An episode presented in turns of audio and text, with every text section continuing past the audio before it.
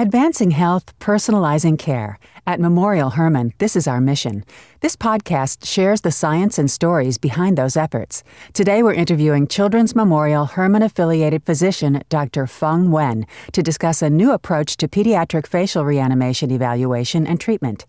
Dr. Nguyen serves as an associate professor of pediatric plastic and craniofacial surgery at McGovern Medical School at UT Health Houston and is the chief of pediatric plastic surgery and director of craniofacial surgery at Children's Memorial Hermann Hospital. His clinical practice is with UT Physicians Pediatric Surgery Texas Medical Center. This is Advance, the podcast series from Memorial Hermann. I'm Deborah Howell. Welcome, Dr. Nguyen. Thank you. It's good to be here. Lovely to have you.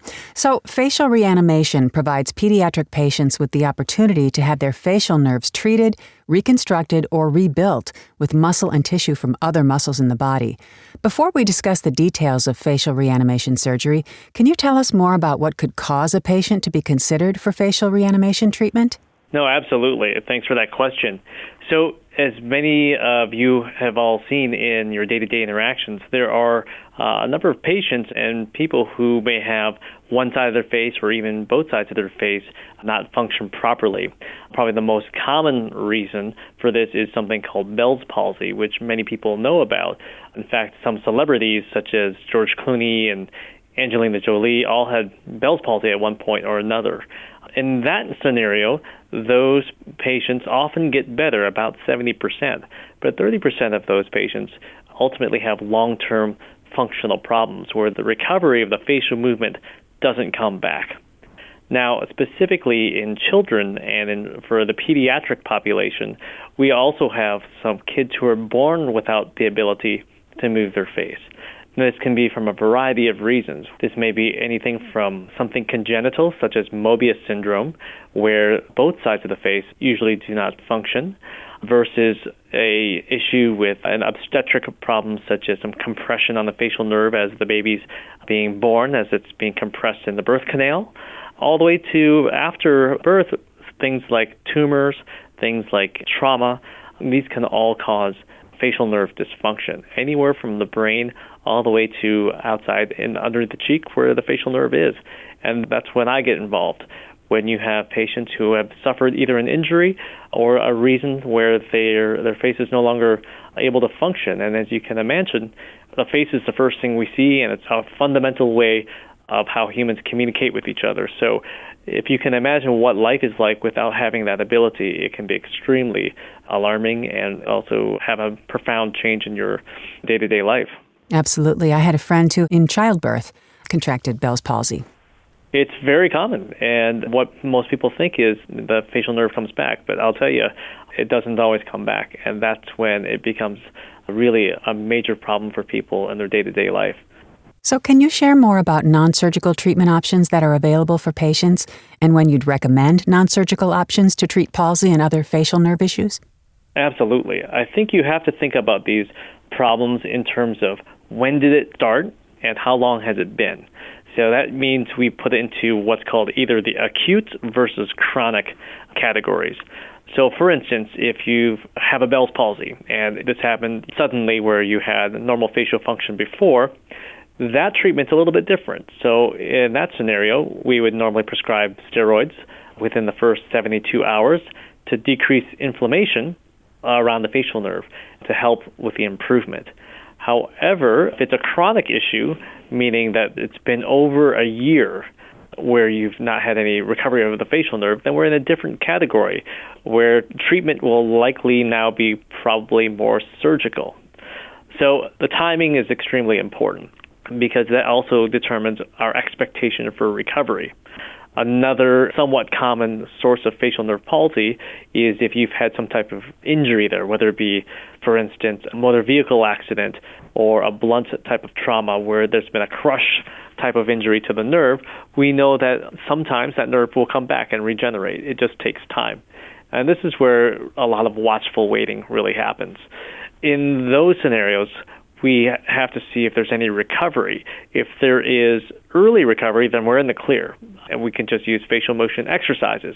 A lot of that's just therapy. Now, if nothing's coming back and an EMG is done, which is basically electrodiagnostic test to see if there's any muscle activity or nerve activity shows that it's not coming back, then we got to act fast. We have to have some type of intervention to save the musculature. So, without getting into too much detail too quickly here, the timing really makes a big difference on what your options are going to be or whether you need surgery. I think the take home here is if this does happen, the most important thing is to see a facial nerve specialist as soon as possible so you have the maximum ability to have different options. Understood. Now, facial reanimation surgery is a very complicated process for patients to endure, and of course, its results are highly visible given that you're treating a patient's face. How do you approach evaluating a pediatric patient and what's considered during the evaluation process? Well, the first thing I consider, again, is when did this happen and why did it happen? The second thing I consider is the age of the patient. So, as you can imagine, a two year old or a three year old who may not be that cognizant of their facial movement, it's going to be very different than an adolescent or a teenager who may be having some significant psychosocial implications from having a facial nerve palsy. The other thing that's very important for that is how are they able to participate in therapy? So for my patients, my general age cutoff for when is the appropriate time to suggest a surgical intervention would be about five years old. Because by that point, the kids have enough wherewithal to understand what's going on, but also be able to follow directions and participate in their subsequent facial reanimation exercise therapy sessions.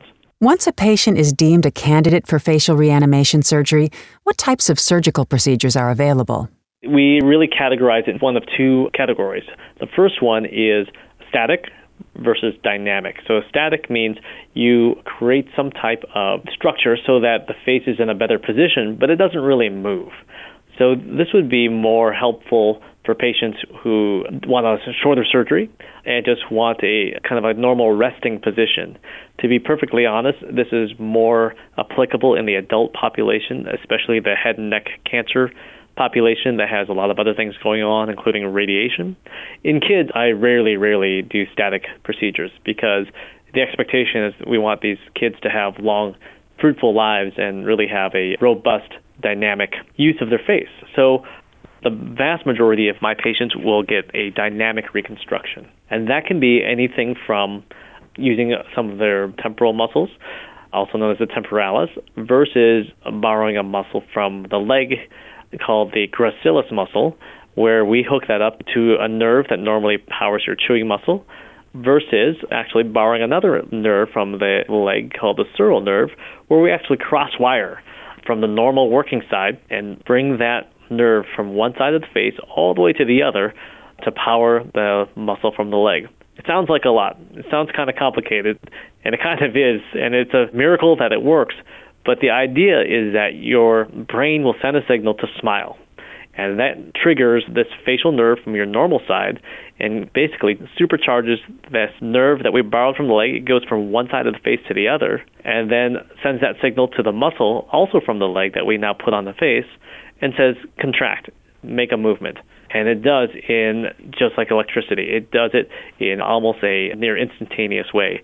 And that's how we create a new smile. So this is essentially it's a smile surgery. Yeah. I'm just shaking my head in wonder. Just fascinating. And what does the future look like for facial reanimation procedures with UT Health surgical faculty at Children's Memorial Hermann Hospital? And what advancements are on the horizon in patient care? Well, I think there is so much to be done. We've come a long way, but we have a long ways to go. Currently, all these techniques have been developed over the last 30 years with some refinements. Since I've arrived here, we've worked on a few different techniques in terms of what can we offer the patients. So, on one hand, for some patients, a regional muscle transfer may be a better use. That's where we borrow that temporalis muscle, with the advantage of being it's a shorter surgery, it's a quicker recovery, but maybe it's not necessarily the right neural input. All the way to using that muscle from the leg, the gracilis muscle. So what I like to do now is I supercharge that muscle with nerves from both that cross face nerve graft as well as that chewing muscle, the masseter muscle, so that you basically get movement much earlier. So the standard old way was to do two separate operations, where we'd bring the nerve up from the leg, that's one operation, wait 9 to 12 months while it grows, and then put the muscle from the leg up and then hook everything up. And from the time of the first surgery to the time where you actually get a smile, that's a minimum a year and a half to two years. And that's a lot to ask for a kid. So the way I'm doing it now with the two nerves, I tell them you can expect to have a smile in three months. And that's going to be one where you're basically biting down to get the smile. And then within nine to 12 months, you're going to get your spontaneous emotional smile. And so we've compacted that two year process to now being able to get results within three months. Just incredible. Of course, the surgery has the potential to be life changing for kids and can improve more than a patient's appearance. What are some of the differences you noticed pre and post surgery in a patient? Well, you know, we see a lot of kids in my pediatric plastic surgery clinic who have facial differences, and that comes from a variety of sources. For instance, cleft lip to facial palsy and things like that, or skull deformities. And kids are resilient, but they also have unique challenges that maybe we as adults don't have. And that's the process of going through adolescence as you can imagine. And depending on the age and as they grow, there can be all these external pressures to look like their peers or be able to interact in that way. So what I see is a lot of kids come in with their shoulders slumped, not making eye contact, not having a lot of confidence. And you can read the writing on the wall what's their future going to look like with this type of attitude. I have this special young patient where she had a vascular tumor that was removed in her brainstem that resulted in a facial palsy. And we did this operation that I just discussed. She did perfectly well and was able to start smiling within three months. And I saw a huge difference in just her composure coming in. And to be honest, she came in wearing makeup one day and smiling and telling these jokes and stories. And I thought, wow, this is a different kid. It was really fun and amazing to watch her transformation. That is definitely heartwarming. Now, considering how facial reanimation treatment can impact a patient's entire life, as you just indicated, how should primary care providers proceed once palsy or facial nerve issues are suspected or identified? I think the first thing to do is A, recognize it and kind of establish the timing and the scenario of it, and B, calling a facial nerve specialist, giving us a call to our clinic as soon as you see it, because the, the clock starts ticking. For instance, if it's a Bell's palsy, and even if the patient gets better, it's important to have someone be able to monitor it because if it doesn't get better, timing is of the essence. One thing we didn't talk about are what are some of the maneuvers between doing the big facial smile operations versus just watching. And there are some other kind of adjunct things such as therapy, such as using Botox for the other side of the face to, to make uh, symmetry, or even what's called a babysitter nerve, where we borrow a nerve that normally powers the tongue to keep the muscles alive so they don't atrophy. So these are some of the things that are part of the algorithm, but again, you have to have the right timing and have someone who recognizes it. So my advice would be if you have any patients who come in with this, regardless of whether it just happened or if this is a long-standing problem, we would love to see those patients as early as possible. Which brings me to my final question, Dr. Nguyen, how can you receive referrals? So the easiest thing to do is give our pediatric plastic surgery clinic a call.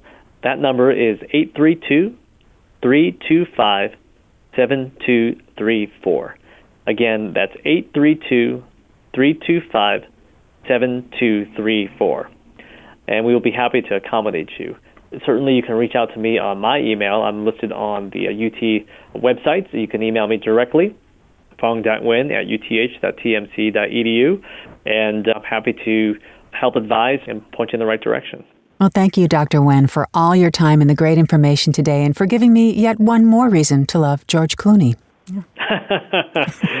well, who knew? You know, he's who knew? He's yeah, he's such a vulnerable guy. So, you know, but you know, I think it makes it slightly more relatable that we see that this can happen to anyone. Absolutely. And to learn more, you can visit memorialhermann.org. That's memorialhermann, H E R M A N N. And if you found this podcast helpful, please share it on your social channels and be sure to check out the entire podcast library for topics of interest to you. This has been Advance, the podcast series from Memorial Hermann. I'm Deborah Howell. Stay well.